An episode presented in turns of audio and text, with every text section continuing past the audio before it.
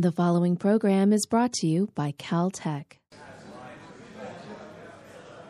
And welcome everybody, uh, both on behalf of the Keck Institute for Space Studies and on behalf of the Planetary Society. We, we at the Planetary Society are very happy. This is not the first event we've uh, done with the Keck Institute, but it's really a great, great relationship, and we're very proud that so many people came. How many people are members of the Planetary Society? Just take. Okay, this who you did not put up your hand. Please go outside. See the no. We, will we'll take care of that later. Um, uh, in 1950, I was in school. I won't tell you what school, but I was still in. I was in school. I was just a kid. And there was 50, there was less than 50 asteroids known. Today, we're discovering 3,000 a month. There's literally tens and tens and hundreds of thousands of them known. Millions of them will be known. Uh, and we are finding out so much about and changing our view of the solar system, the world, and our neighborhood. This is our neighborhood, the near Earth asteroids, and uh, tremendous population changing the way we think about things. We're in the middle of a workshop here, and this is why this uh, event is being done on moving uh, on the idea of moving an asteroid. Now, some people have heard about these ideas about moving an asteroid away from Earth. It's a little different study this week. We're studying about moving an asteroid a little closer to Earth. And the idea is that we can now even think about these things and, and do these things is tremendously exciting because asteroids are, are turning out to be an incredibly interesting and important subject. The thing that motivates us is that there's now a great deal of interest in sending humans to an asteroid not as the end goal for human exploration, but these are natural stepping stones to move out into the solar system. And uh, the idea that we have these in our neighborhood, the near Earth asteroids, and it's a place where astronauts can go set new distance records, new time of flight records, going beyond the moon, which is all they've, uh, which is all we've achieved thus far, um, is now I think exciting a lot of people. It's a new goal for NASA. The president is, has gotten behind it, and we hope that we're making uh, strides to start start a process that will actually uh, see astronauts take those first steps. But the, even the first steps are just to get beyond the moon is perhaps an empty space, just to go out there before we even reach a near Earth asteroid. So a few people have gotten the idea maybe we should move an asteroid a little closer to Earth and make it a natural target for human exploration. We don't know yet if this is a good idea. We don't know if it's a safe idea. We don't know yet what's required to actually implement this idea. But the Keck Institute is, uh, is devoted to these kinds of studies to think these things through and at least find out what's required and then think about uh, how it might be accomplished. I want to introduce uh, Tom Prince. He's the director of the Keck Institute here and uh, professor here at Caltech. Um, and we appreciate the fact that uh, you have this broad look on getting these uh, studies going, and, uh, uh, and I hope we're coming up with something. But even in the idea of humans going to asteroids, that's only one aspect of the interest in asteroids. Just scientifically studying them, getting up close and examining them, looking at the composition, there are different types of asteroids, we'll hear more about that, uh, motivates us to, un- uh, teaches us things about the origin and evolution of the solar system. Asteroids could be a source of resources. There, there's metal asteroids, there's carbonaceous asteroids. We'll hear more about that this evening. These could be places where we could actually extract materials to do further things in space, to make them not just stepping stones to step on, but stepping stones to actually build things on and build things from as we move out into space. And then there's the danger of near Earth asteroids. We, I'm sure you've all heard, some have impacted the Earth. Uh, I heard about one that landed in Arizona and caused a crater out there near Flagstaff. Uh, asteroids have influenced the history of Earth greatly. And, uh, uh, and we know that, again, they will influence the history of Earth in the future. And so the idea of perhaps that someday we might have to defend ourselves against uh, an asteroid or divert an asteroid that's coming toward Earth is receiving a great deal of attention. So, whether you're interested in the exploitation of space and doing new things, or whether the protection of Earth, whether the scientific studies, whether uh, human expansion into the solar system, asteroids are becoming not just objects of curiosity, as they were in the 1950s, but objects of great importance to the future understanding of our place in space and the future of human exploration in space. With that, we have a terrific panel, uh, and I'm going to turn it over to them. Um, it, it's really an honor to have all four of these people here, and I'll introduce them one by one. Um, the first is um, uh, Rusty Schweickart. Um, Rusty uh, is an Apollo astronaut, uh, flown uh, in the Apollo program. Uh, that's what he's most famous for, but he's also famous here in California for serving on Jerry Brown's Commission on Energy. Um, he graduated MIT from the Aeronautics and Astronautics Department, uh, and he's been a leader in uh, formation of an organization called the B612 Foundation and a leader in the Association of Space Explorers, which uh, is the association of all those people who have flown in space, astronauts and cosmonauts. Um, and, uh, uh, and they have taken upon themselves, under Rusty's leadership, in a large part, to uh, study uh, the whole question of planetary defense and how we might uh, have to learn more about asteroids and then even perhaps uh, defend ourselves against them in the future. Great pleasure to introduce Rusty Schweickart.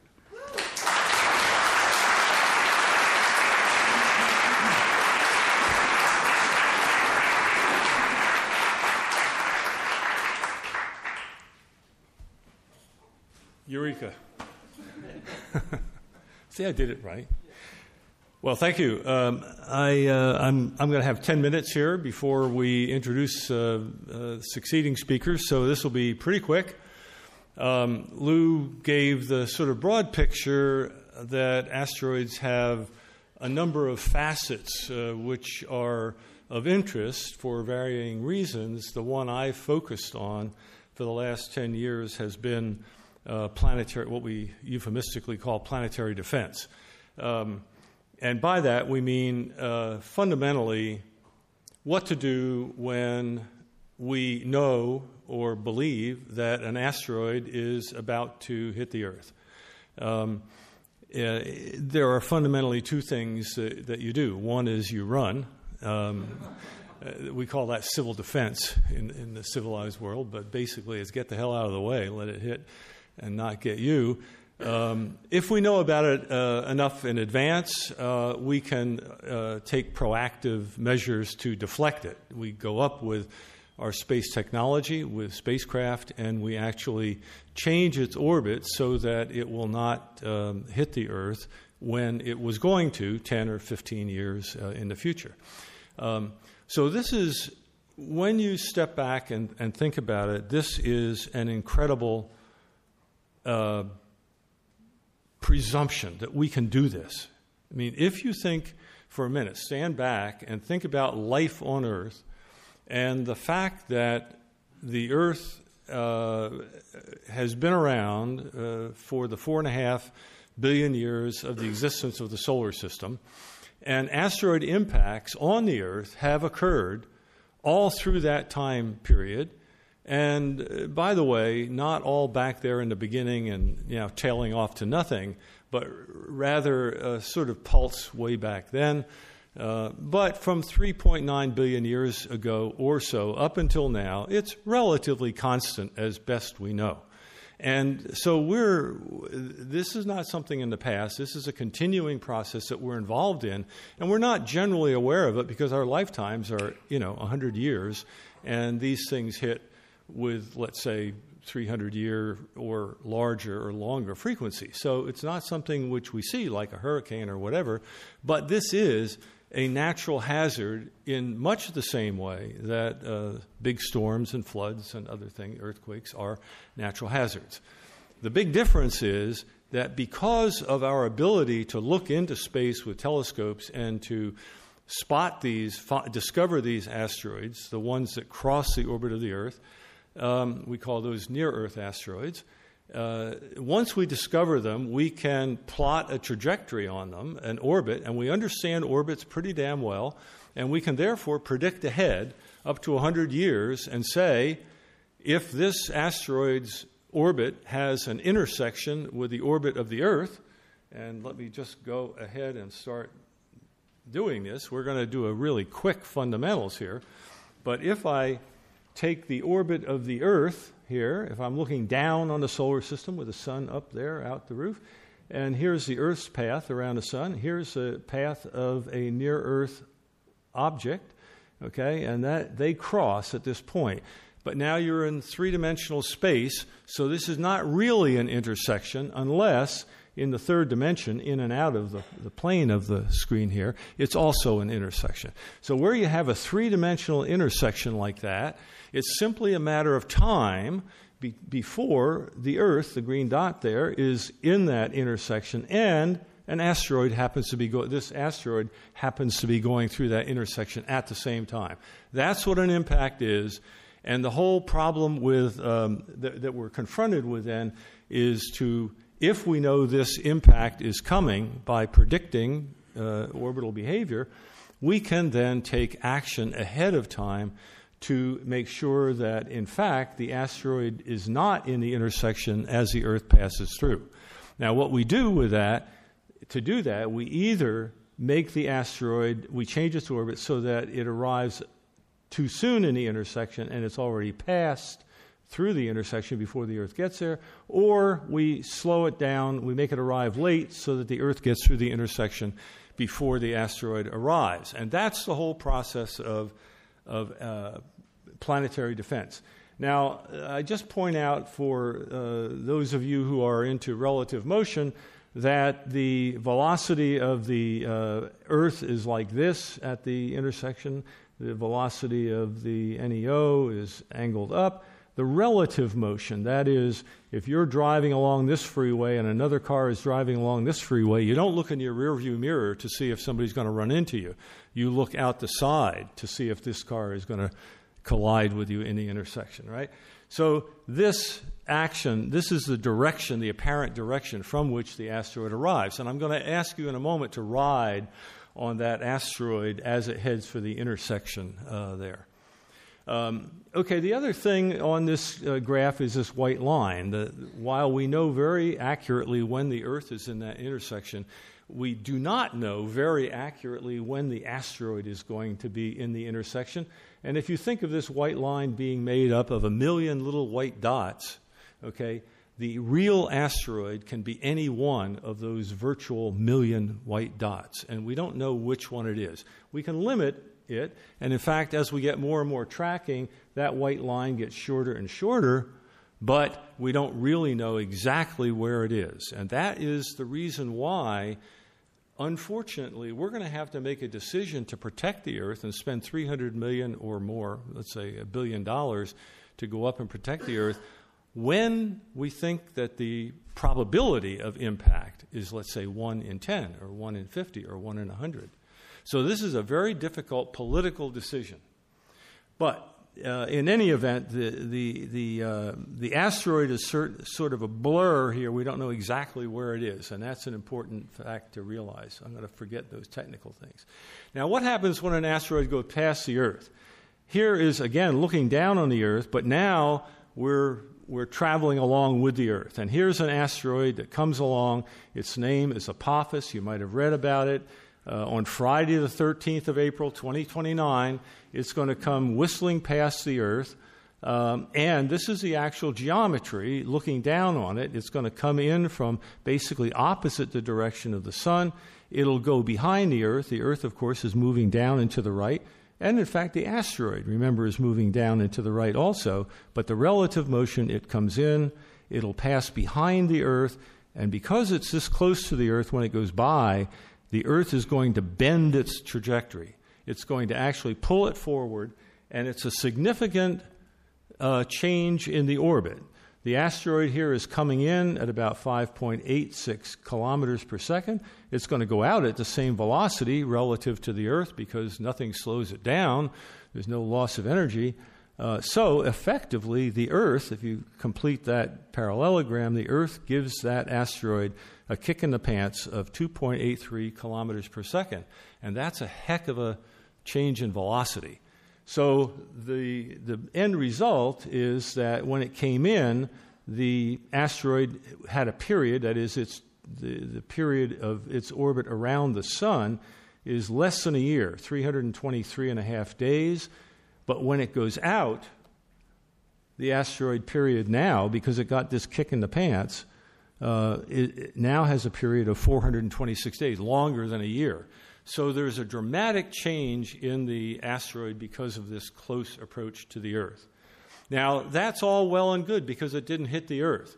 But the irony is, of course, you, you realize if you know anything about orbital mechanics, which you may or may not, uh, that if it were closer to the Earth, it would get even a bigger kick in the pants and it would have an even longer period, a bigger orbit around the Sun. Or if it passed a little further away, it would have a, a less of a change. And the danger in a close pass like this is that it passes just at the right distance, where in fact it's a multiple of the Earth uh, period around the Sun, a multiple of one year. So, in fact, Apophis is going to come very close to what we call a keyhole, which could cause it to come back and hit the Earth seven years after this date, which again will be April the 13th, but it will be Sunday, 2036, and that's Easter Sunday. So you can look forward to that. Okay? Now, uh, I don't want to go into this too much, but let me just say these keyholes that I talked about are very important. This is looking at the uncertainty of where the, uh, if you're riding the asteroid toward the Earth, this is where you might pass by. That's essentially now a horizontal view of that white line that you saw in the first slide. And if you pass in the middle of it, you, you get a kick in the pants, which gives you a 426 day period around. Uh, well, lo and behold, 40, 426 days means that you go around the sun as an asteroid six times, the Earth has gone around seven times, and you come back together and hit. So each of these so called keyholes, this one is uh, seven years for the Earth and six years for the asteroid going around, six orbits of the asteroid going around, and they impact. Here's another one which is 8 7. Um, each of these is a different keyhole. And in other words, whenever an asteroid goes by the Earth, close, there are a whole series of these very small but very real potential uh, disaster zones. If it goes through very small regions, these little windows in space as it goes by the Earth, then we can have an impact later. And what we need to do then is being able to project that forward. We say, okay, let's go up. I'm going to bypass a lot of that we're going to go up and we're going to say, okay, let's change its arrival time at that intersection so that we're not going to go through that keyhole. And since these keyholes are very, very small regions in space, we don't have to make a big change in the asteroid's orbit 10 years ahead of time. And so we can run into it the way we did with Deep Impact. Um, that's one method. It's a brute force method, and it's not very precise. And one of the things you want to do is have a precision end result. So while you may use a blunt instrument like an axe to get the primary job done, the fine work you want to do with a scalpel, gravity tractor being an example, where using gravity, just hovering in front of an asteroid with a little bitty spacecraft, you very slowly and weakly pull it toward you. And so you can get a very precise change in the orbit for the final part of a deflection using a technology of this kind. I point out that both of these technologies are currently available. In order to protect the Earth from most asteroid impacts, we do not have to develop new technology. We do need to prove this technology by demonstrating it, but it, is, it exists already. So we have the capability, physically, technically, to protect the Earth from asteroid impacts. The implication of that, I want you to think about for a moment. We have been hit millions of times in the four and a half billion years, and life would not exist without the impacts of asteroids and comets over the history of the solar system. But once life emerged, then asteroid impacts have from time to time wiped out large percentages of life. And since we're now on the top of the totem pole, we care about that. Generally speaking. Not everybody, let me say. But generally speaking, we do.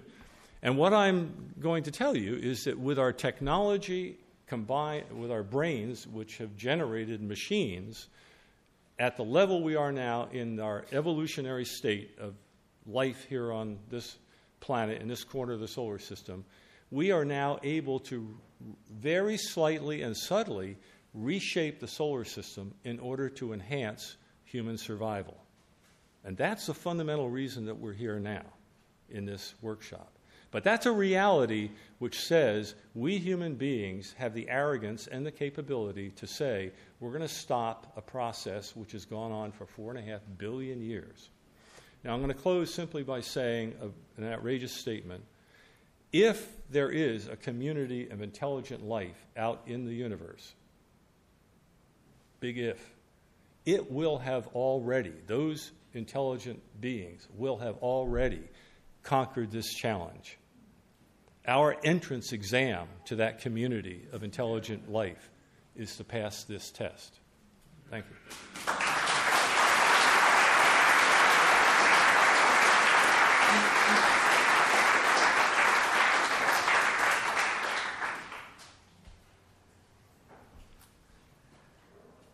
Rusty should have noted that the dinosaurs failed that test. and uh, would that they only had a Rusty Schweickart among them to have pointed that out. Our next speaker is also an astronaut, and so we're very honored to have uh, uh, Tom Jones join us. Tom is a shuttle astronaut, uh, being younger than Rusty. He, shuttle astronaut who played an integral part in the building of the space station, uh, delivering the U.S. module there. In addition, he's a scientist, studied, uh, has been studying the subject of asteroids ever since his college days. He's an author of a book called Skywalking about his experiences in space, as well as a book about planetary science called Planetology. Uh, he's a frequent lecturer. He's an experienced Air Force pilot He's done a whole host of activities, and we're delighted that he is an advisor to the Planetary Society and is helping to uh, both uh, advance the human and robotic exploration of the solar system. Tom Jones.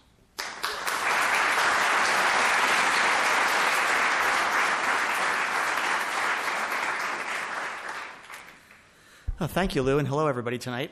It's good to be with you all. Uh, I remember that uh, Carl Sagan wrote in his book Pale Blue Dot that unless a society learns to move around small bodies in their own solar systems, then they're condemned to extinction. So Rusty's message is very well taken.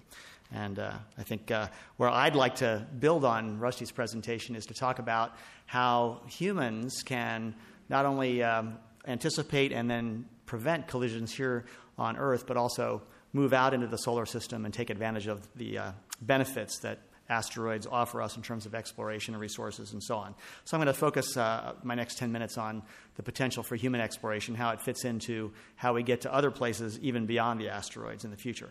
And I, like Rusty, I'm a member of the Association of Space Explorers. You can go to our website and read about our planetary defense work over the last uh, half a dozen years, uh, mostly on the discussion of how to make decisions about uh, eliminating, eliminating the asteroid threat on an international level, uh, fundamentally as important as the technology that we'll employ. So I'm interested in not only preventing future collisions, but also enabling us to use our exploration skills, our thinking skills, our adaptability, our flexibility in using these bodies to uh, catapult us out into the rest of the solar system and to look back from an asteroid someday at the pale blue dot uh, that we came from and realize that this is uh, our destiny out there in space. So, we've got to use the information that we gather about uh, the asteroid population, searching for dangerous ones, to also identify exploration targets. And that enables us to send robot explorers out there. We've sent you know, the NEAR Shoemaker spacecraft to Eros. We've sent the Hayabusa spacecraft to Itokawa. And, you know, there are future missions on the books like Hayabusa 2. Uh, and we've also got the uh, NASA OSIRIS REx mission from our University of Arizona friends that's going to go to a, a, a hazardous and very uh, volatile rich asteroid. Um, I was on a project last year with my friends from NASA Ames, and we had a concept for an asteroid lander called Amor. Uh, which would go to a triple asteroid system. Now, NASA didn't fund it this go around, but we hope that this concept will have some legs, so to speak, and we'll get to fly in the future with, um, uh, as a precursor for robotic exploration. So, humans are going to need some robot scouts and a series of them like this to explore potential targets. And in the meantime, in parallel, uh, for humans, we're developing systems that can take us beyond the orbit of the space station uh, where I've been and then out to uh, deep space destinations, the moon. Not right now, we're, we're not talking about the moon uh, in the current administration, but it's certainly within the capability of a deep space craft like the Orion multi-purpose crew vehicle. But if you build a vehicle that can go to the lunar uh, vicinity, you can also go to nearby asteroids energetically.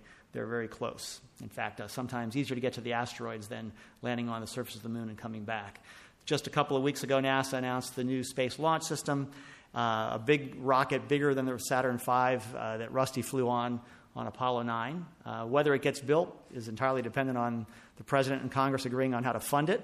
Uh, technically, it can be done, and we need a big system like this or a number of smaller, more capable uh, rockets that can be assembled into a package in Earth orbit. This is the current NASA thinking about how to get to deep space. And this thing, in the, in the end, should have 130 metric ton lift capability to low Earth orbit with 20% more thrust than the liftoff thrust of the old Saturn V moon rocket. But again, whether it ever sits on a launch pad like that depends on the budget over the next five to ten years, and I'll talk about that in a moment. Uh, typical mission profile for reaching an asteroid that a rocket like that and the Orion spacecraft could enable is uh, drawn in this uh, plot, looking down on the sun and on the Earth in green, uh, and a plot by my uh, astrodynamicist friend Dan Adamo from Houston. So here you've got a mission in 2020 to the asteroid uh, 2009 OS5. It's coming in in red. As you can see, it comes quite close to the Earth here in this part of the orbit. We launch in September, I'm sorry, in March, and by uh, midsummer, you've arrived uh, in the Orion spacecraft at the asteroid when it's close to the Earth. You spend a couple of weeks in a typical mission like this exploring the surface of the asteroid, like we saw in my initial slide. And then the asteroid goes on its way. You leave before it gets too far afield, and you head back and uh, land back on the Earth uh, in the green orbit. So it takes six months which is um, well within our free fall medical experience on the space station. It's probably okay to expose humans to deep space, galactic cosmic rays, and solar flare hazards for about six months, counting on good luck to avoid any fatal events during that time, and some shielding preparation on your spacecraft. So that's, that's probably the kind of doable mission profile we're thinking of. And, you know, just to remind us of the exploration challenge ahead of us, here's the space station, here's the, the, the, proposed Orion vehicle, and then this is Itokawa that we visited in 2005 with the Japanese Hayabusa spacecraft. So uh, just this boulder on the limb of Itokawa is bigger than most parts of the space station, and certainly bigger than, um, uh, in fact, this kind of a, a, boulder would have caused the meteor crater over in Arizona had it struck the Earth. So, participatory exploration, what does that mean to me? That means that the astronauts show up here someday, but they take along the rest of us. And when somebody actually floats up to an asteroid, like in the Lockheed Martin dual Orion concept for an asteroid mission, we take the public along. Uh, we're close enough, only a million or so, or maybe five million miles away from Earth, that the light time barrier isn't too great. So we can transmit almost in real time high definition video, and you can look over the shoulder of some human representatives on a body like this. And uh, during that two week exploration phase, you can get right down into the nitty gritty with the uh, explorers. Now, you know, we used to think of um, astronaut visits to an asteroid as being in these Orion spacecraft. You know, bare bones, about four or five years ago, we thought about cramming two people and all their supplies in one of these vehicles to go on a six month trip to an asteroid. It's probably too much to ask of any reasonable human beings in the room here tonight.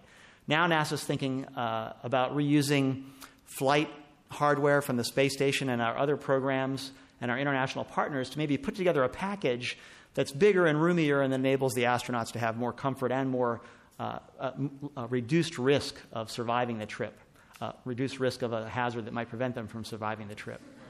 We want them to survive the trip. So you have an Orion for getting back to Earth, but you also use space station modules like these that have been built and flown we know they work. This is a Russian module from the space station program.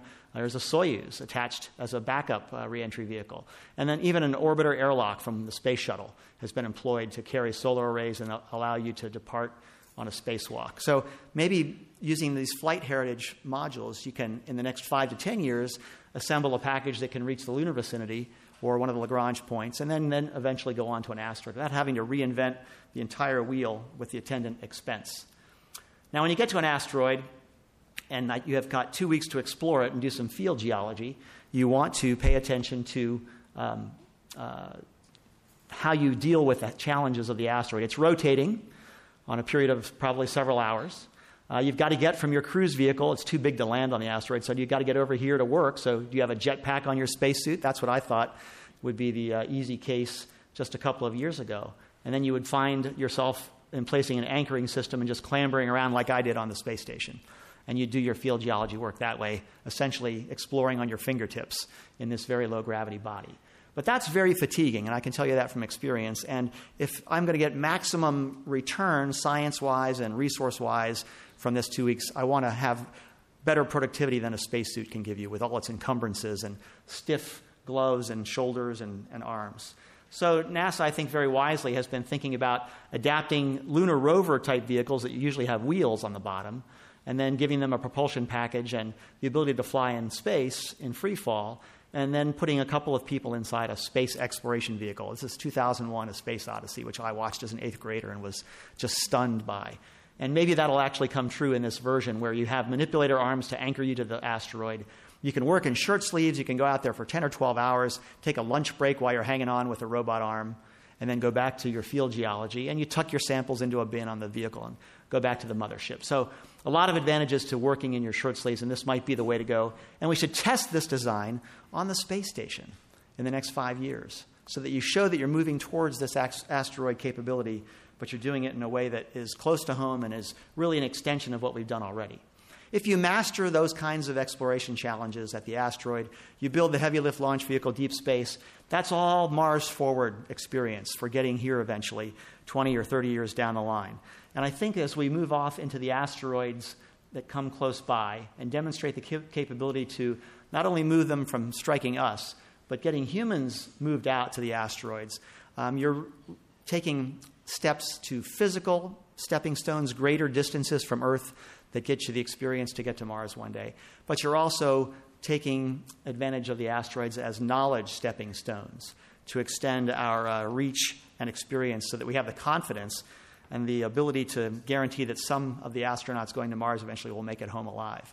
And uh, that risk reduction is all important in taking on this challenge in the future. What I like so much about the study this week that we're doing is that it sort of turns the asteroid problem inside out. Instead of sending humans first to an asteroid five million miles away, we're trying to think about bringing a small asteroid close to home where humans can go there with less risk at first before we stretch our space legs. Whether it all comes true or not, Depends on whether we have a, a budget that can support some of these developments technically.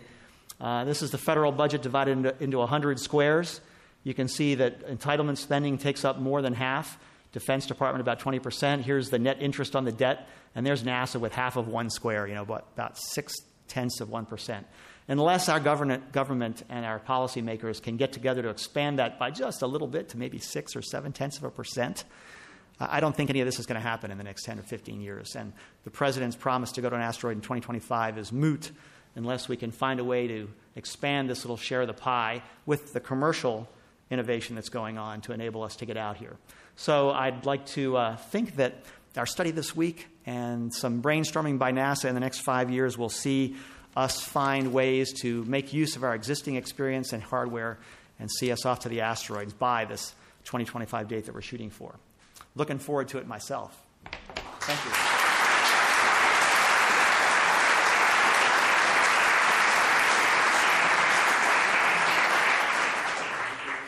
Thanks, Tom. And if I can interject a comment, I just in my email tonight I saw uh, an announcement that not only is the NASA budget not not likely to expand, but there are attacks on it going on right now uh, in the preparations of next year's budget, and even this one corner of activity, which we do, which is so positive for the planet, uh, is uh, in danger of being shrunk. So I think Planetary Society members will hear from us and say we need to be engaged on this subject. Um, I'm now very pleased to introduce uh, Professor John Lewis. Um, uh, I've known John a long time. In fact, we, even once did a paper on Venus. No, actually, we did it on Earth, but uh, we wrote about Venus. Um, and uh, John is a uh, as a professor of planetary science. We've been at the University of Arizona Lunar and Planetary uh, Laboratory, but he's actually a cosmochemist uh, who uh, has taught at MIT, he's Princeton, Dartmouth, and the University of California, San Diego. He has done a lot of seminal work on the whole subject of what are asteroids good for. Um, you heard the the, uh, the bad news from Rusty about what the danger is, but John has taken a more positive look and saying they're they're good for something, and uh, uh, and I think uh, the good for something has uh, both a scientific aspect to it and an economic benefit to it, and we're going to hear from uh, Professor John Lewis. Thanks.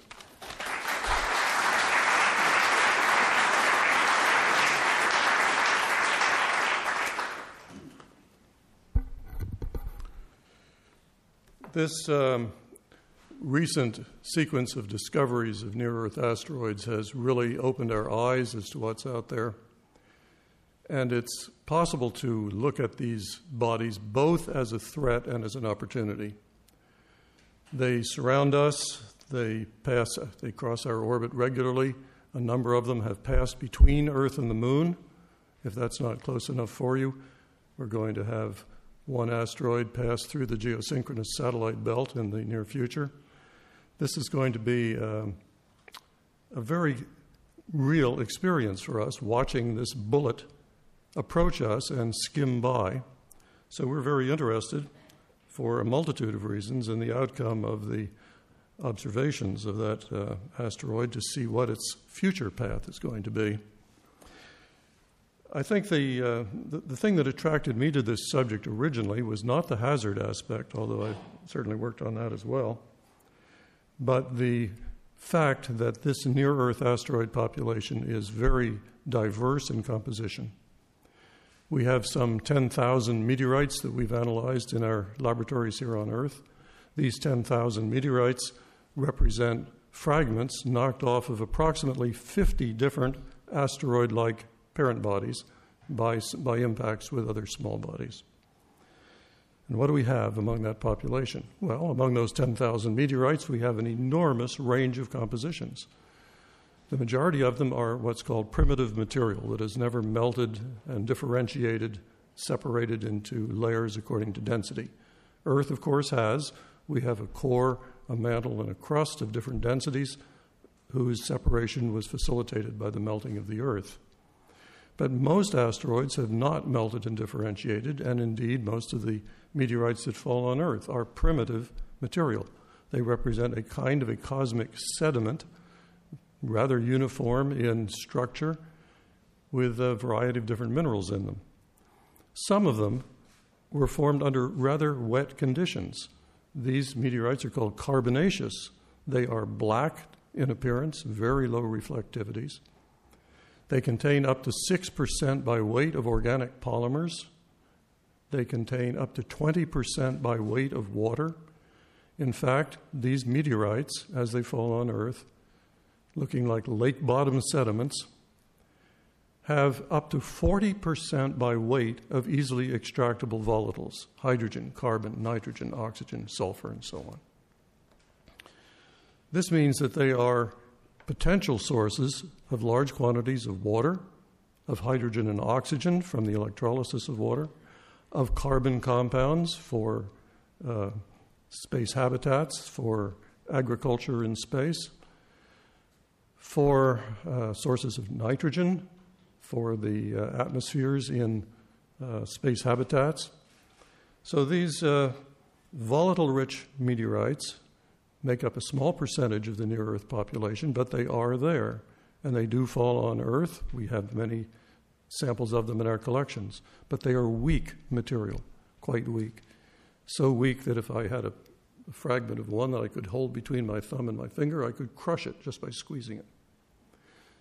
Needless to say, when these objects enter Earth's atmosphere at high speeds, they have a tendency to crush and explode quite high above the ground. So we see fireballs from time to time whose spectra show the emission lines of large quantities of carbon and other carbon compounds. And we know that uh, These things are available among the near Earth asteroids. We see near Earth asteroids that are that dark, and some of them show quite clearly uh, traces of an absorption feature in their infrared spectrum at around 3 micrometers wavelength due to water. So these objects are of great interest to us because they can provide not only life support materials but also hydrogen and oxygen and carbon compounds for propellants. So if we have any future in space at all, and I, I decided at the age of five that we did, please don't prove me wrong. Okay? I can remember when we had a future in space. When we uh, look at these volatile rich asteroids, we are tempted to say, if we were out there, we could use them very profitably. In addition, the majority of the meteorites coming from the near Earth asteroids are primitive, uh, but not containing water and carbon compounds. They're dominated by basically four different minerals. The principal minerals are two iron magnesium silicates called olivine and pyroxene, plus metallic iron, which is really a native, natural stainless steel that makes up anywhere between 5 and 30 percent of the mass of those asteroids. And they also contain iron sulfide. So uh, we have these nearby asteroids and the fragments from them ranging in composition from lake bottom mud to stainless steel. If we see an asteroid approaching Earth, it would be of great interest to us to know which it was. Because if it's a chunk of carbonaceous chondrite, it will explode high above the ground. And unless it's really huge, the blast effects won't do much to us here on the ground. On the other hand, if it's made out of stainless steel, that is an armor piercing bullet. And that will pass right through our atmosphere and impact the ground at essentially the same velocity at which it hit the top of the atmosphere in fact, in some cases higher, because the energy picked up in falling to Earth through the atmosphere more than compensates for the energy lost to friction by passing through the atmosphere. So we need to know what these bodies are made of. We need to know what orbits they follow. And we certainly need to have some idea about what to do with them. If we think of these bodies as potential resources, there are many resource uses in space that we can associate with these, these bodies. Propellants and life support materials I've mentioned, but what about all those metals? Well, they contain large quantities of native metals. Very little chemical energy needs to be expended in extracting those metals. A magnet will do it. The regolith of an asteroid is a powdered uh, deposit run a magnet through it, and you can extract the metals. So we can build large scale structures in space out of those metals. And there are technologies for processing these native metal alloys and separating them into their components. Those components being iron, the main component, nickel, making up typically about 7% of the total mass of the metal, cobalt, making up about 1%, and platinum group metals, making up about 100 parts per million of the metal. The smallest known metallic asteroids contain more metal than has been mined on Earth in the entire history of the human race. The smallest known. If one of them were to hit Earth, it would penetrate the atmosphere as if it were a sheet of paper, and it would blast a sizable crater in the ground. We're talking here about a body which is over a kilometer in diameter that body compares to the meteorite that the asteroid fragment that made Meteor Crater in Arizona quite unfavorably from the point of view of people who live on Earth. It's about 10,000 times as massive, and it will hit with considerable force and explode under the ground surface. It'll penetrate right into the crust of the Earth before exploding it'll produce a huge crater, many kilometers in diameter. Meteor crater, on the other hand, is a few tenths of a mile in diameter, about one kilometer. So we need to know what they're made of. We need to know what paths they're following. And we need to think of uses for their materials because if we use them up before they get to us and use us up, we're ahead of the game. One possible use for metals in those asteroids is to build large scale space structures, such as space stations, habitats, and solar power satellites to capture sunlight, convert it into microwave power, beam it down to Earth, and provide our energy needs for the coming few billion years. Because that energy source will be good until the sun becomes unstable in its old age, and when the sun is facing retirement, it gets out of hand. Fortunately, we have a few billion years left before that happens. Um, are there any things in these asteroids worth bringing back to Earth? Well, yes. Two categories that I can identify. One is precious and strategic metals, the other category is energy. Energy delivered to Earth from space can be in the form of solar power beamed down from solar power satellites. It could even be in the form of helium 3 fusion fuel. I know some of my colleagues are firm believers in the prospect of mining helium 3 from the surface of the moon and using it to fuel fusion reactors here on Earth.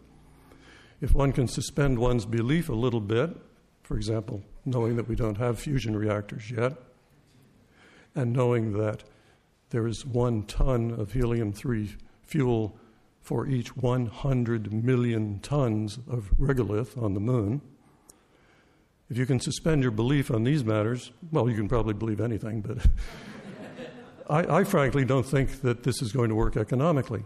But I can define a couple of cheap experiments that would help us dis- determine whether this is an economic possibility.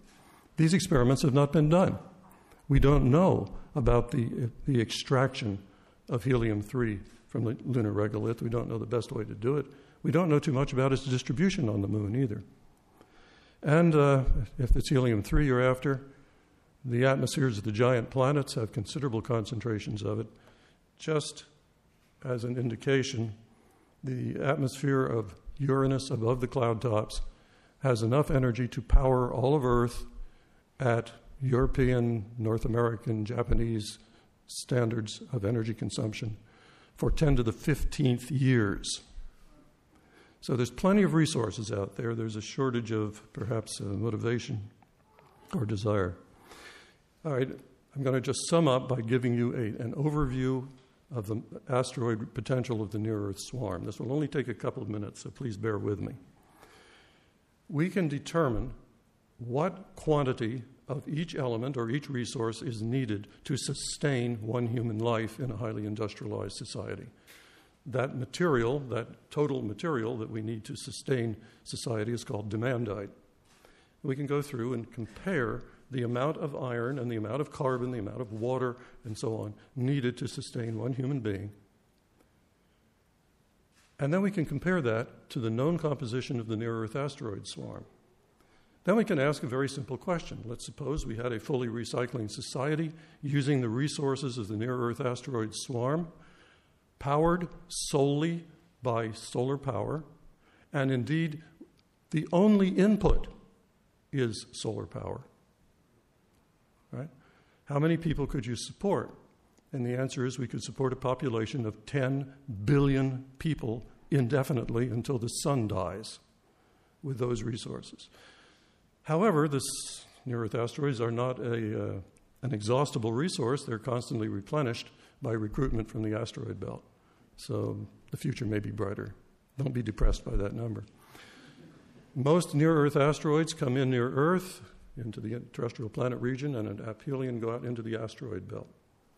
So once you establish any kind of a facility on a near Earth asteroid, it serves as a traveling hotel and traveling gas station to take you out to the asteroid belt.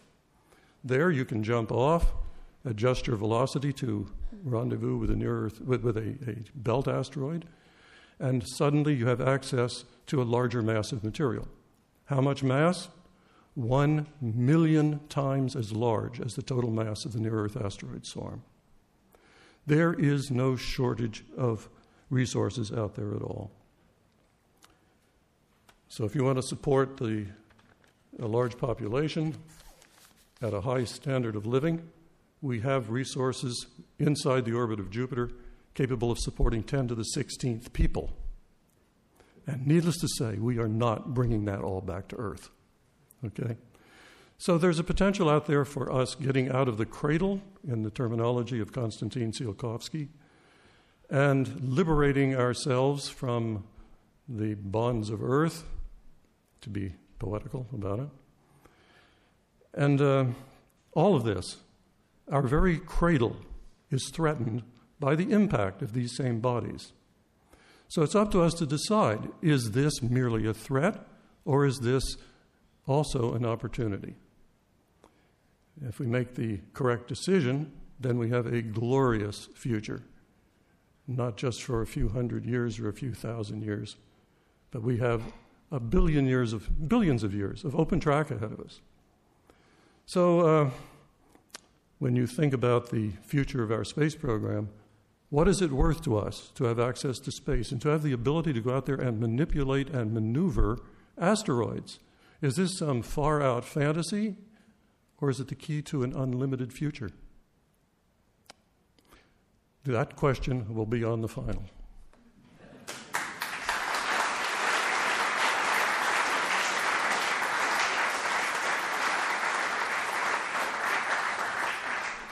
No shortage of resources, no shortage of ideas. Very nice, John. Thank you. Uh, and if you think your mind has been expanded thus far, just wait till you hear the next speaker. Um, it, I'm very pleased to introduce a uh, man who needs no introduction, but I'll introduce him anyway. Uh, uh, Bill Nye, the science guy, and I see a lot of young people here tonight, which is uh, uh, one of the reasons I'm very excited, very proud, and very happy that Bill Nye has succeeded me as uh, executive director of the Planetary Society, um, succeeded in both senses of the of the word, uh, following me and also bringing it to new successes for a whole new generation. Uh, Bill is a well-known science educator, uh, a longtime television personality who has influenced so many people about the joys of science and inspired so many people of Earth. And this is our job at the Planetary Society to inspire the people of Earth to explore new worlds. And I'm very glad that Bill is joining with us. Bill.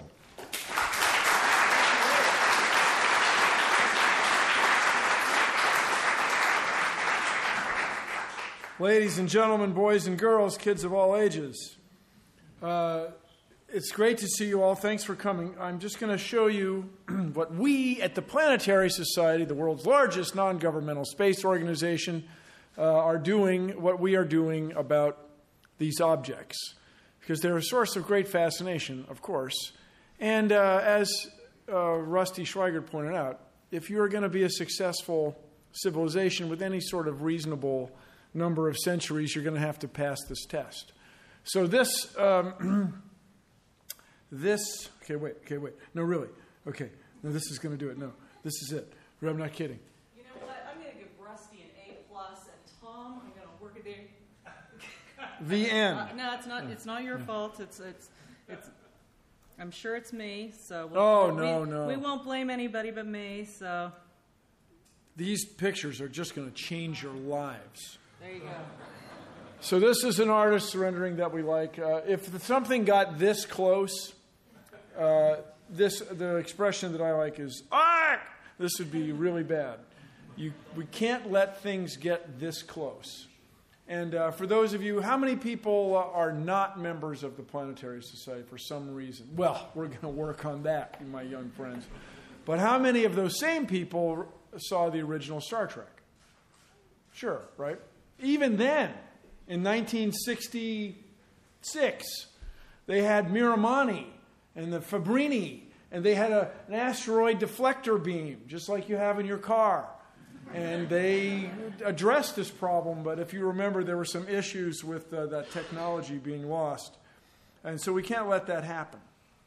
Uh, this would be uh, some people taking, I guess, the Orion spacecraft, landing on an asteroid, and then uh, we'll see how it goes in transferring from one piece of software to the other.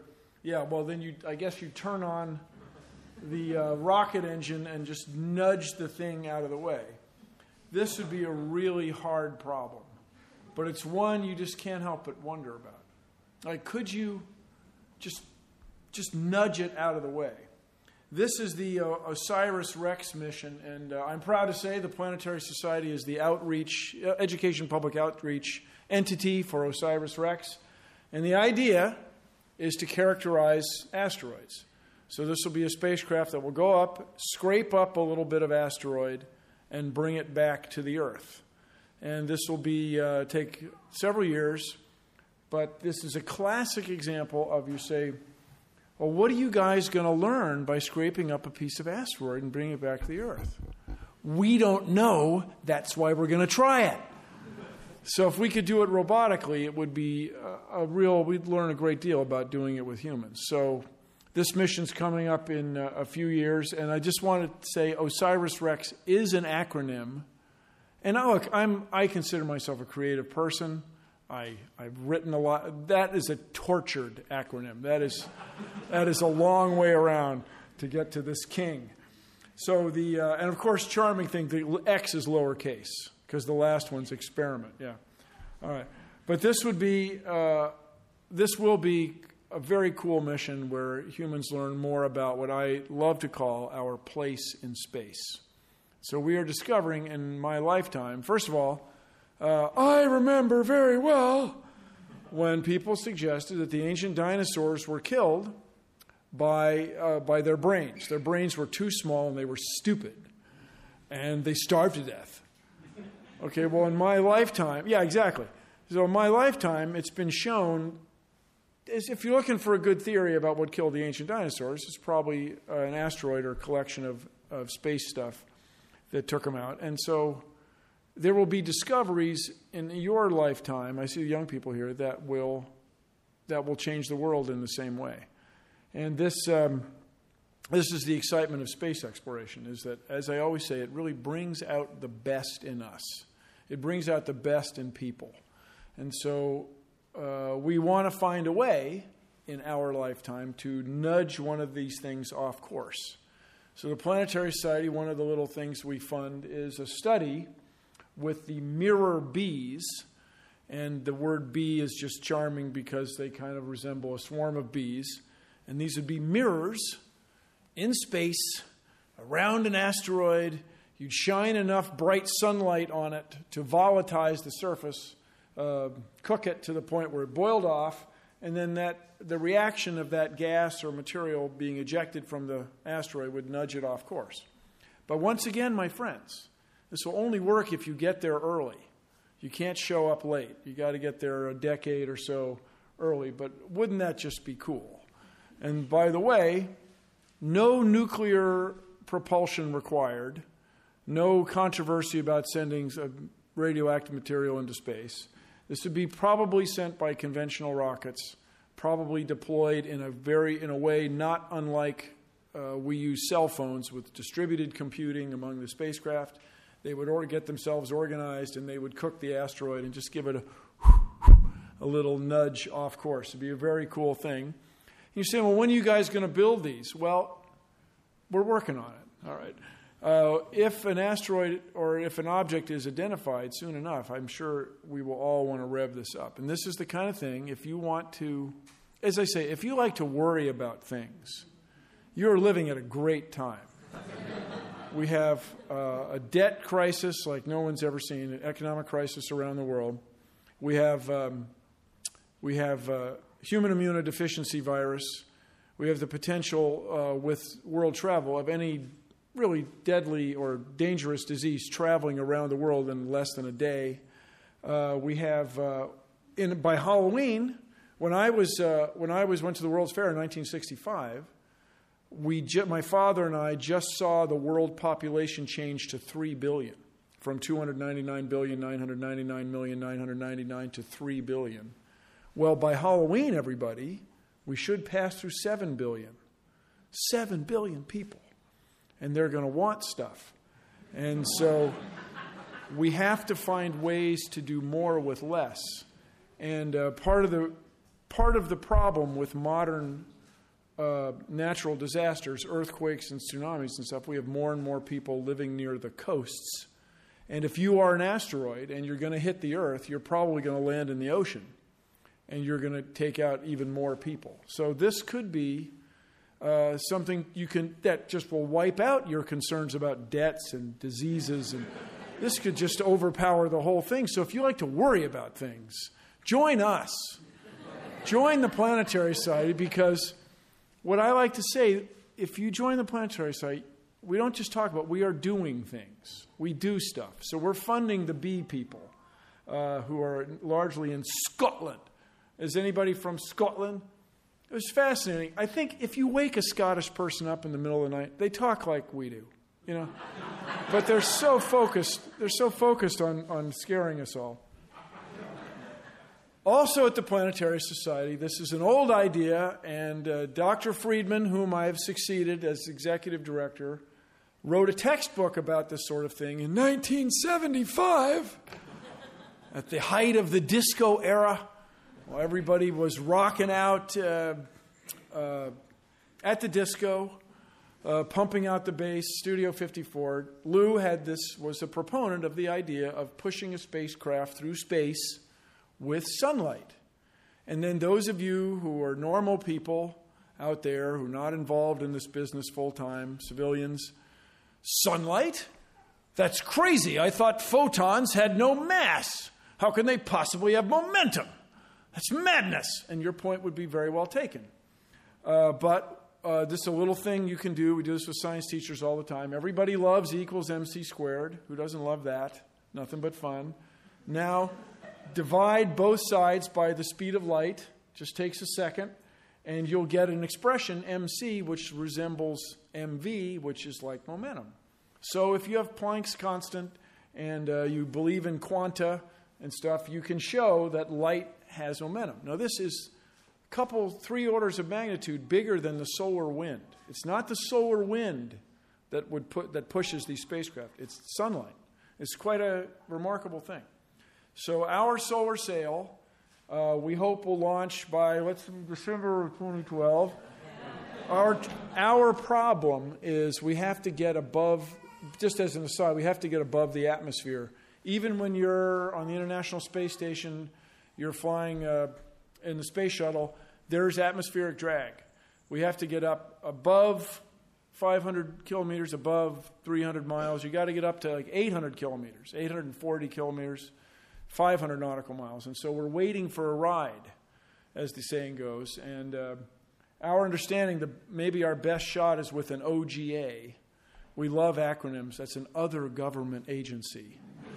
And so we're hoping, because apparently a lot of spy satellites go to these medium orbits. We can't, I cannot, I make no promises, but uh, we certainly hope by the end of next year we will fly. So, what does this have to do with asteroids? So, here's uh, Eros. Well, actually, it's a picture of Eros. If we had the asteroid Eros here, I don't think it would even fit in this room, tell you the truth. Yeah. It's a couple miles across. So, what it's a little bit reflective. Yeah, that's a joke if I'm going too fast. Uh, it's, a, it's a little bit reflective, but what you might be able to do is wrap it with shiny saran wrap, and then uh, you'd get a little delta V. And this might work. This might work even if the thing is rotating.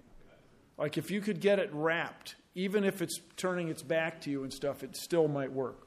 So anyway, it's uh, okay. I make no promises but it's something to investigate.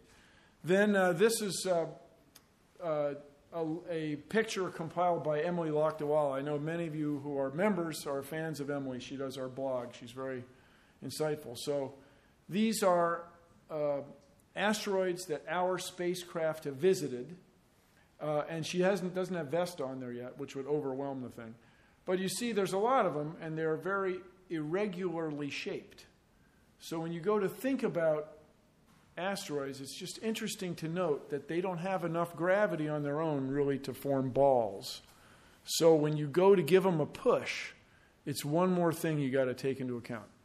Uh, and I leave you with this because the Planetary Society funds um, the Shoemaker NEO grants. These are near Earth objects. And we have people, observers in the southern hemisphere and other parts of the world that keep an eye on near Earth objects and we fund them. And so the people who worry, uh, they help us keep these people in business. And we're going to go look at Osiris Rex. We're going to fly a solar sail. We keep uh, funding the Mirror Bees investigation, and we are doing something about what I like to call the only natural disaster that humans can prevent. So join us and let us, dare I say it, change the world. Thank you.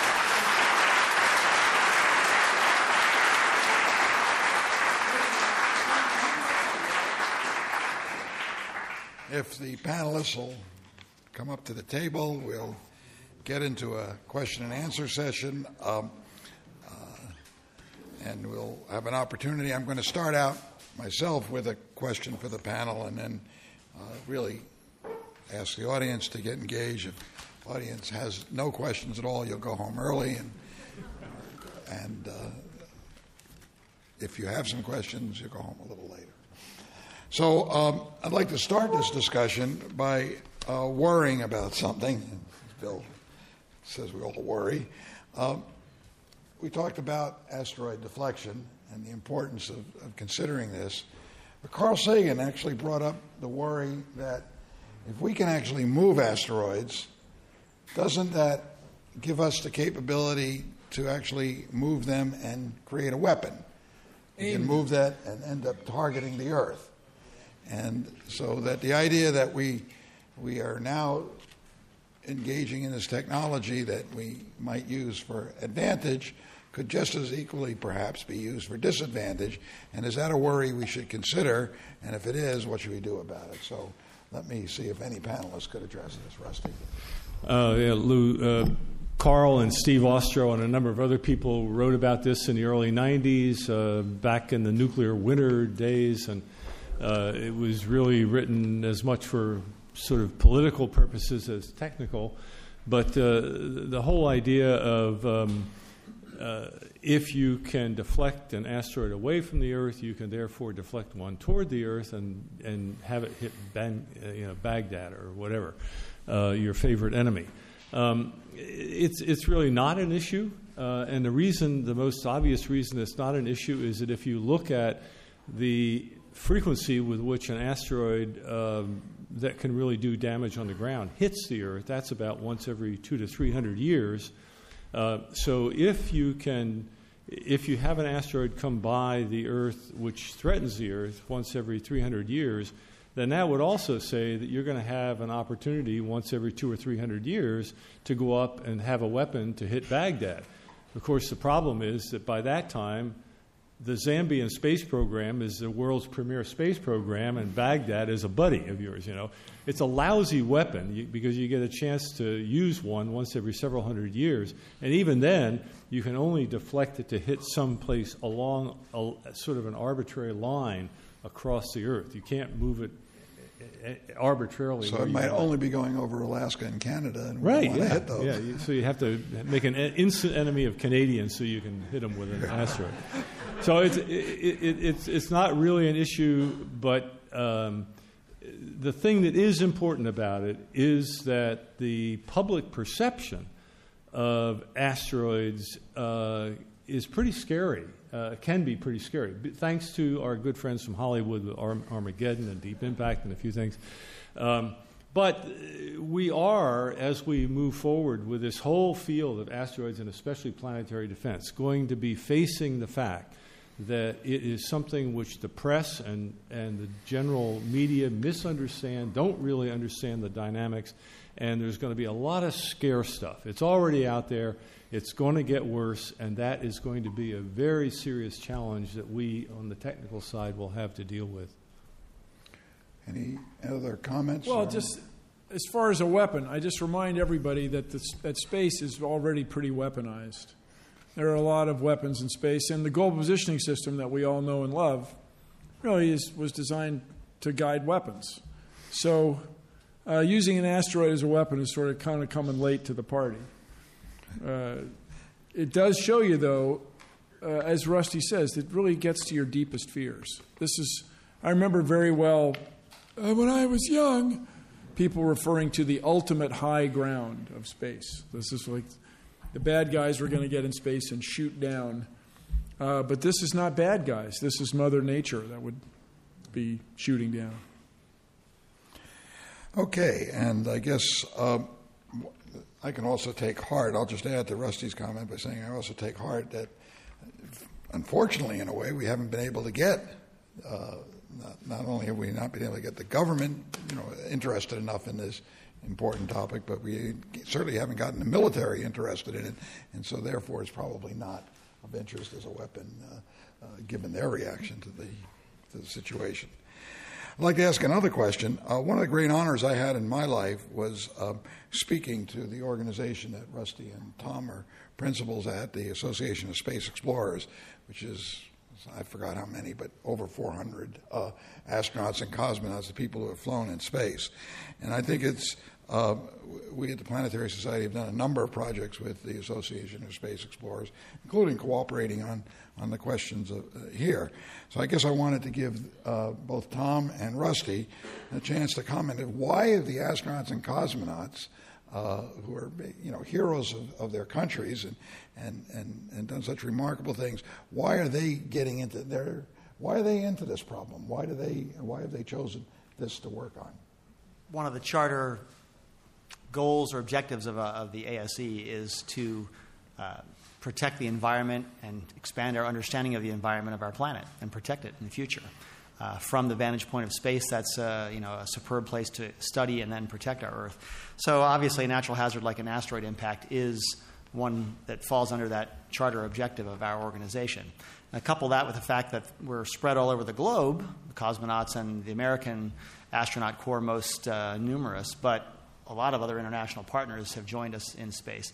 So we've got representatives in uh, all of these countries that have flown in space who can have the ear of policymakers. And so it's a natural thing, I think, for our organization to talk about this natural hazard, talk about how we can spread the word to the public about what can be done. As Rusty illustrated, a lot of the technology is already in hand. And with just a little organizational planning on the ground, and some technical demonstrations to come in space, we can actually get a handle on these objects and prevent them. So the ASE, I think, is in a good place to not only nudge the discussions forward, but also to keep reminding people on a global basis how this can impact us, quite literally, and then prevent that from happening.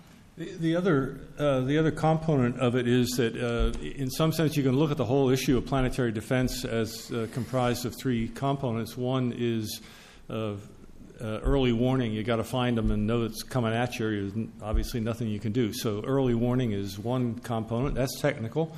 Second one is you know something's coming at you. You got to be able to do something. That's deflection. That's another technical challenge, and we're kind of wrestling with that this week here at the Keck Institute. Uh, the third issue, however, is not so obvious to people, and that is that somebody's got to make the decision to actually mount a deflection and, and do it and that is a geopolitical decision. And that is not technical, but it is the toughest problem of all because you've got to get international cooperative decision making. And to, get, to, to imagine bringing the world community together uh, to make a collective decision to protect uh, life somewhere is uh, a big order, especially when the decision is you got to spend the world somehow, somebody's got to write a check for $500 million uh, or, or, thereabouts, maybe a billion dollars, to launch um, a spacecraft or two, several spacecraft, to this thing, with the probability being only 1 in 100 that in fact it really is going to hit the Earth. Because you're not going to know at the time that you have to act that it's going to hit the Earth. You have to act early, and therefore you have to make that tough decision before you know whether there really is a, um, a, an accident coming. And so, Rusty, if you wait, if you wait to, to make, uh, you know, until you know, it's too late to act. So, and is it possible you'll make it worse? Um, only if you really screw up badly. yeah, I mean, you know, I, I, I, you can't say never, right? But I mean, that's that's not that's the least of the worries. Uh, the, the likelihood is we're going to end up with a big international debate until the day it hits, uh, frankly. That, that's, that's the most likely scenario. Bill, they used to teach us in astronaut school that you can always make a bad situation worse. so don't do anything. Is the good, is the right strategy most of the time. Okay, I'd like to open this up to the uh, audience. Uh, we have uh, a large audience here, and if there are any questions, uh, please uh, raise your hand. Let me try to recognize you, and uh, and then uh, and speak loud because you won't have a microphone. I, do I see? Yes, right in the middle here. Well, sir, why would that be so? Why wouldn't we act unilaterally in something like a five hundred million dollar project? That's not that. Okay. The, the, The question was, why wouldn't we act unilaterally? Excuse me, Rusty. The question was, why why wouldn't we act unilaterally uh, and just do it, it even if it's And only we, a five mean the U.S., right? Yeah, if it's only a five hundred million dollar project. Well, maybe not. Maybe he's Chinese, and he's asking, why wouldn't we Chinese act Um, unilaterally? num- number one, you, you, you can not, obviously not rule out unilateral action. I mean, that, that you, you, you can't, there's no way to rule it out. The Chinese may just decide, screw, we don't care about the damn debate, we're going to do something, right? Okay, but just picture this. You got a line across the earth. Let's just say it goes across the North Atlantic. On the eastern end, it goes across Europe and Russia. On the western end, it goes across the United States and out into the Pacific, okay? Goes all the way across the world. Let's say that the asteroid, which is going to hit along that line somewhere, but we don't know where, right? Suppose that in reality it's going to hit in the middle, middle of the Atlantic, of the North Atlantic. Okay, now there are two choices that you've got with that asteroid, no matter what country you're from. All right? Physics dictates that when you deflect that asteroid, you either deflect it to the east and off the leading edge of the Earth, or you deflect it to the west, in that instance, off the trailing edge of the Earth. You can't do it any other way. You've got to go along that line. That's the only way physics lets you do it. So the Russians and the Europeans say, hey, take it across the United States. They have space programs. The United States says, take it to the east across Europe and Russia. If something goes wrong in the middle of the deflection process, Oops. you, you, you now have a new impact point somewhere else. That's why this geopolitical issue is very, very sticky. We've got to have agreement between nations, and especially the spacefaring nations who would have to take the action, that they will coordinate their action and they will not act. You know, are we going to race the Russians up to the asteroid to push it at them instead of them pushing it? I mean, that, that makes no sense at all. So that's the reason. Okay. Any other questions? Or yeah, here in front. Well, in response to what he, what, uh, he just said, um,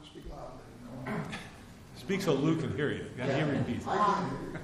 in response to what he just said, why can't we push the asteroid out, out of plane? Why, why can, why can't we, uh, why can't we just push it faster? So, question is, is why limit yourself to just two dimensions? Why not just give it a boost in another direction that would be less?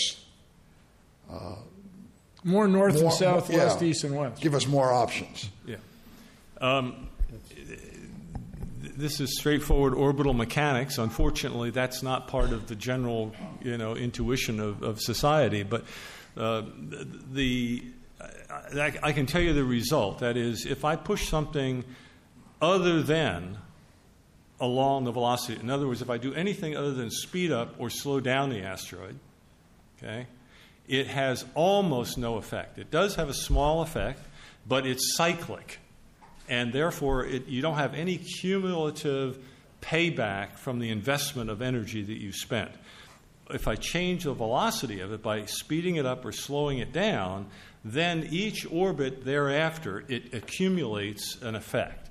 So the cumulative effect of a deflection is thousands of times greater in terms of the effect of changing the orbit of that asteroid than thrusting or then moving it, changing the velocity any direction perpendicular to that. But you know, uh, we have to go into big equations for, for you to a, a smaller orbit uh, goes faster, a bigger orbit goes slower? That's that. right. I mean, you, you, the diagram I showed at first is, is the whole secret. You got an intersection, and what you want to do if the asteroid and the Earth are going to get in that intersection at the same time is you want to change the arrival time of the asteroid. You want to make it arrive late, or you want it to arrive early. And the, and the way you do that is basically, as Bill is implying, by changing the size of the orbit. You change the size of the orbit by either speeding it up or slowing it down slightly. You don't have to do much. One ten thousandth of a mile an hour is all you got to change the velocity. But on the other hand, since it weighs a few billion tons, you know that's that's a big change. So I have a bias toward uh, younger people who might want to ask a question. I see someone here in the front row I think is getting ready to ask a question. uh, but if, um, please, any other questions? The, uh, see someone there and, yeah, go ahead. Yes. Okay. So you're saying that to move such an asteroid, everything has to be extremely precise. However, if there is something that goes wrong, the astronauts have to return, or you know something extremely bad happens. Do we have, and it's basically too late. Do we have a type of plan B, or at least a way of dealing with the public of telling them that there, there is a chance that uh, uh, a space object is going to collide with the Earth and kill four billion people? So uh, the question is uh, things can go wrong, and even if they don't go wrong, there's a chance of uh, asteroid collision killing a lot of people or and having huge effects. Do we have a plan to inform and uh, uh, engage the public on this?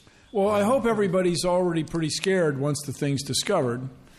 And then, what if it really is uh, half a billion a rocket? uh, Then you, I hope we would agree to launch several rockets, just for redundancy. Yeah, Bill, but you're you're you're actually called upon quite a lot by news media and, and even by the president to comment on, on things that explain science to people. So if the president calls you and says, just had an emergency meeting with leaders around the world, and an asteroid is headed this way, and we have to take a risky action which actually might still result in many deaths, would you go on television and explain it to the public?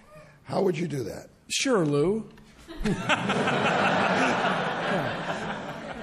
Hi. Uh, It's, so we're in a greetings. My name's Bill. Uh, we're in a situation where at least two billion people are going to die, and all uh, every economic thing you can possibly think of will never ever work again.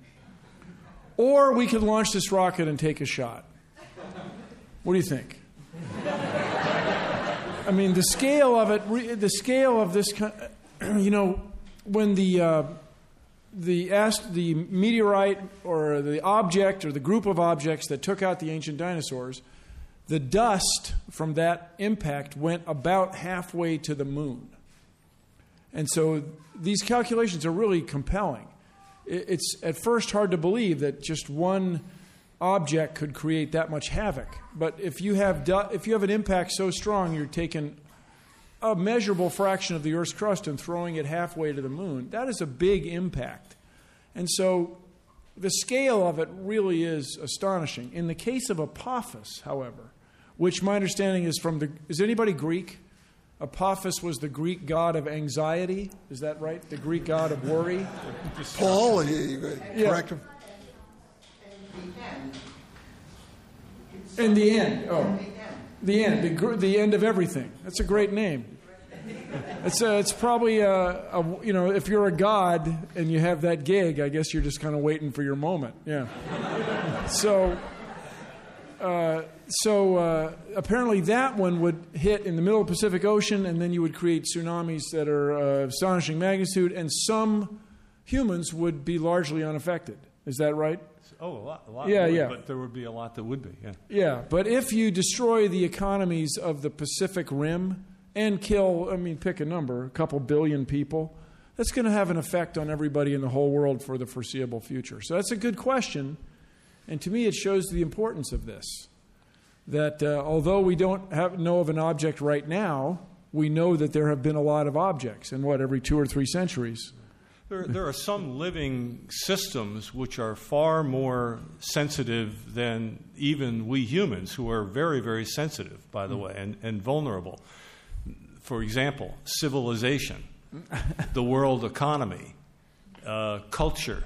Those are living things which we have created, but they are far more vulnerable to impact than the extinction of humanity.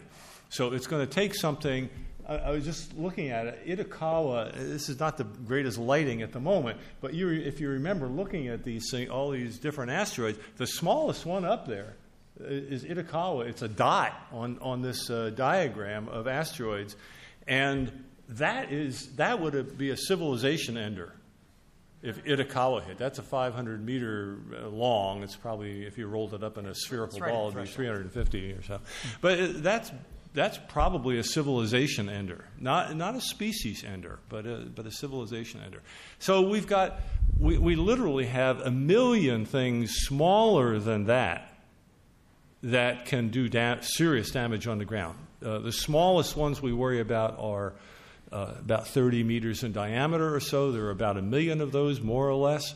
And those are about, for each impact, would be about uh, 350 Hiroshima nuclear bombs going off at one time. But what's cool is we can do something about it, we think. Yeah, we can stop it. We can end it. Yeah, that's what's cool. That, that's, So I'm now going to give preference to somebody who has a happy question. okay, way in the back. it's happy. So bad. So, uh, Rusty, I think you mentioned that preventing an asteroid hitting the Earth using kinetic impact. And along those lines, back in 1998, I saw a great film starring Bruce They drilled into it and stuck a nuclear bomb in something like that a possibility? I, I can't appreciate your taste in, in film. you don't need old astronauts to go up and, and uh, you know and save the world. Uh, you know, all, everything that we're talking about here, with, uh, not Tom's stuff. I mean, Tom, what Tom was talking about was the human uh, missions to asteroids and re- related to asteroids. But in terms of planetary defense, this is all robotic, and uh, it you know you really don't want people around. It that makes a mess, whether they're Bruce Willis or Tom Jones. The other thing is, you guys, you know, uh, momentum is conserved or what have you. If you blow it up, then the whole giant s- spray of rocks is coming at the Earth instead of one. So, only a couple cases is it really a good idea to blow it up. Is that accurate? Yeah, the, the international debate that I talked about earlier, which is going to go right up to the moment of impact, would be far more intense if what you're proposing is to use a nuclear uh, uh, explosion. At the same time, if what you care about is the technical issue, and Tom and I have dealt with this for years in the United Nations, if what you're talking about is technically getting the job done, forget the geopolitics. If you're talking about technically getting it done, there is a very small possibility that we could be challenged the first time by an object too large to use a kinetic impact, and the only thing that would work would be a nuclear explosion. Uh, so we always state very carefully that nu- the, the potential use of nuclear explosives for deflection cannot currently be ruled out, but it is an extremely low probability that they would be needed. And I'll tell you, the real challenge which is going to force them to be needed, it's not the size of the object, it is the length of the debate. Because what's going to happen is the, the more gentle green techniques for deflecting asteroids disappear one at a time as you get closer and closer to the impact. So if the debate keeps right on going, which it will, then the world community who hates nukes in space as an idea is going to force nukes in space or eliminate civilization. There you go. Thanks. That was the United happy Nations. question. Now I'm going. That's All the right. happy news. Yeah, okay. Um, I only have time for uh, one or two more right here. Yeah, I've got, well, I've got two, so I hope we don't wipe out. Well, I, I don't know. You maybe. Uh, let's see how good the first one is first. We'll on the second. One for Rusty, one for Tom, as you said they would use space station components. Would these be components that are currently part of the space station, or would they be something like demonstration test model parts that were on the Earth, identical to the ones that were launched and would be used separately? Of both, and I think that NASA should and its partners should consider both options. You've got assembly lines that can build uh, the hulls of modules already in operation, and, and cargo vehicles are being built like that today to go to the station. Those can be churned out as new articles to be incorporated into a NEO spacecraft. Uh, but the space station has uh, components that will age and succumb to old age at varying rates. And when you get to 2025 or so, parts of the station will be kaput and no longer sustainable. Parts will be Those humming along. parts, right? parts will be hum- humming along just fine. And so, one of the smart things that NASA could do, rather than dump the entire thing uh, into the Pacific Ocean with its partners, is salvage the good parts and boost them up to a place where they can be injected off to an asteroid trajectory. And I think that's got much better public relations value than just dumping the whole complex into the Pacific. So, let's be smart about this and use the experience and the hardware and the most important, the expensive testing and development that's been done already and make this uh, a a more affordable enterprise. Okay, last question. My experience with the public perception of nuclear is based largely on irrational hysteria. What are the prospects for using nuclear propulsion? For example, these uh, things like the Nerva rocket that was so fantastically successful in the 60s and then abandoned for moving asteroids. Yeah, nuclear propulsion would be a great thing for us to tackle, and uh, it's the political will to do it. Uh, that's what's lacking, and the technology was almost flight ready in 1969 or 1970, and we put all that on the shelf. So uh, it's possible to launch nuclear components inactive, safe, assemble them in space far from anybody down here, and then I think this would be a great way to get us, ourselves to Mars and other destinations someday. Um, and you would prove out or test run those nuclear engines, nuclear thermal propulsion specifically, and then maybe nuclear electric on the way to an asteroid. The, the terrible thing is that, is that we've lost basically the whole human resource knowledgeable about space nuclear technology. And uh, that, we- we're talking about a couple of decades to really get it up and running again, even if there's a determined effort to do it. And, and that's a problem. Uh, also, for the Planetary Society, we advocated for the con- restarting of the plutonium 238 program. So, plutonium 238 is not the weapons stuff, it's the stuff used to make these radio thermoelectric generators, the batteries. And uh, it's this thing, this tug of war between National Aeronautics Space Administration, NASA, and the Department of Energy. So if you want to support just that level of uh, deep space exploration, that's another thing we work on. Is these sort of, it's a niche political issue. Uh, advanced propulsion technologies were once a subject of investment by governments around the world. And it's probably sobering to realize that American investment or research in advanced propulsion technologies peaked in the year 1964. So That is sobering. Well, it's sobering, but everybody, with all due respect to everybody, that, well, yeah, going to the moon with, pe- I just remind everybody the former Soviet Union made the first camera, put the first cameras on the moon. They put the, uh, f- they had the first uh, soft landing on the moon. The first sample return, the first moon rocks came back by robot.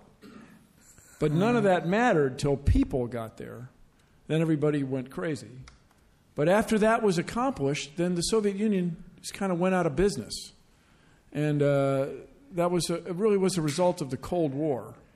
And it just, okay, keep it in perspective. In 2010 dollars, to put 12 people on the moon cost 151 billion in 2010 dollars. The interstate highway system, which is a very large thing and is still in use, the federal portion cost, if I can use the expression, only 114 billion.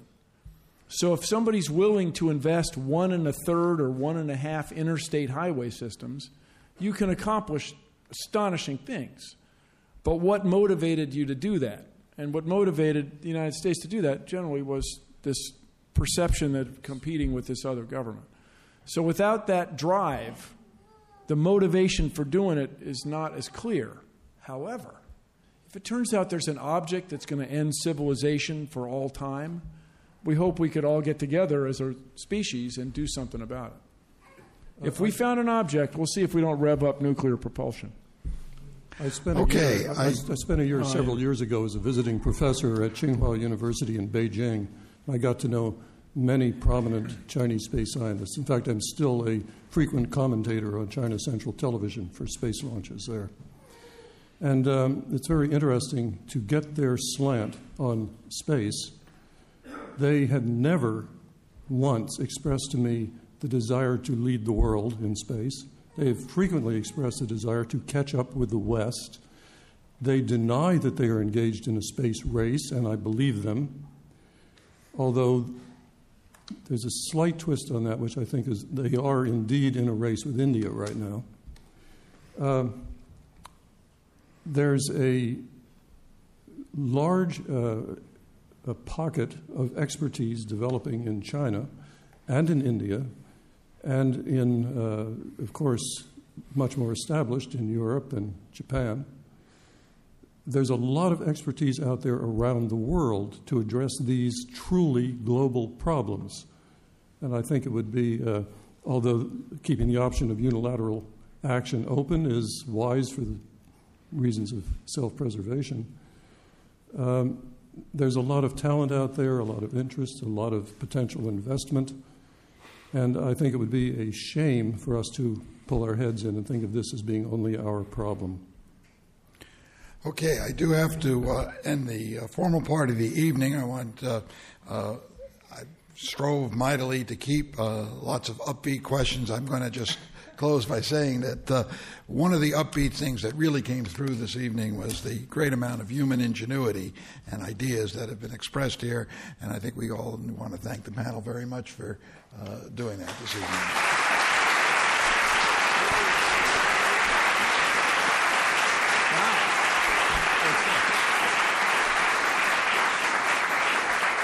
I also want to thank the audience, a great great participation and great attention to this.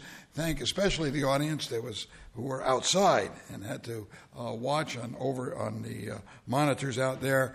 And we invite them to come in and hope in the in the uh, few minutes we have remaining here, you get a chance to see the panelists and greet uh, greet people. Uh, and thank everybody very much for attending. Good evening.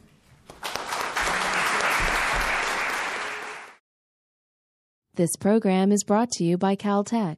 Visit us at caltech.edu.